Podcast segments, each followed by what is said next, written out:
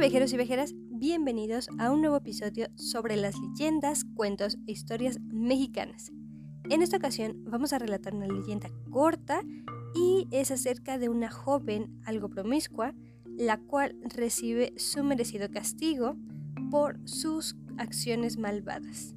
Así que vamos a conocer esta gran historia del estado de Tabasco conocida como el látigo. Sin más, ahora sí pasémonos con nuestra leyenda.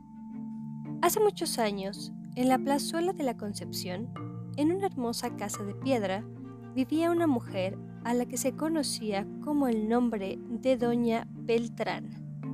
Se trataba de una mujer robusta, buena y bastante piadosa, que cuidaba bastante de su reputación y también de el que dirán. Acudía a misa todos los días Doña Beltrana tenía una hija llamada María Violeta, que pudiera decirse que era todo lo contrario a su madre, ya que ella era veleidosa, grosera, limpia y sobre todo ligera de cascos o también otro adjetivo que lo pueden ubicar más es que sea algo promiscua. Les gustaban muchos los hombres a esta señorita y de hecho se acostaba con ellos sin discriminación. Como ella era una joven bastante bella, rubia, delgada, de piel como la nata y ojos verdes, no le faltaban pretendientes. Todas las noches esta señorita se escapaba por la ventana de la sala que daba a la calle y en busca de pareja. Cuando ésta regresaba a su casa, doña Beltrana la esperaba con un largo látigo que empleaba para azotarla, con la esperanza de que cambiara su lasciva conducta. Pero esto no llegó a suceder jamás. Ya que la madre estaba tan desesperada, pues no logró que esto funcionara. Así que en una cierta noche, María Violeta regresó a su casa y trepando por la ventana se introdujo a ella, pero en esta ocasión esta bella ninfómana no había podido encontrar a nadie con quien retosar y satisfacer sus apetitos sexuales, de tal manera que estaba furiosa y bastante nerviosa.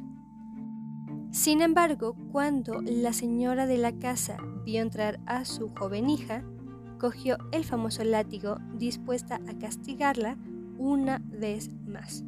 Sin embargo, María Violeta, enardecida como estaba en ese momento, empujó a su madre, le quitó el látigo y empezó a darle tremendos latigazos a los que la pobre mujer solo podía responder con gritos de dolor y también tenía una cara de estupefacción ante el atrevimiento de su malvada hija.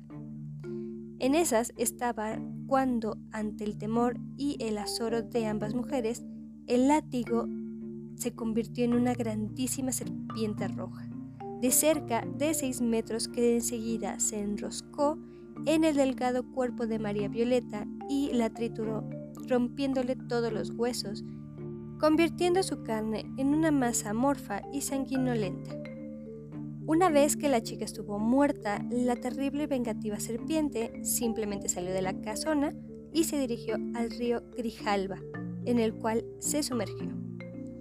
Fue un suceso terrible que nadie se explicaba.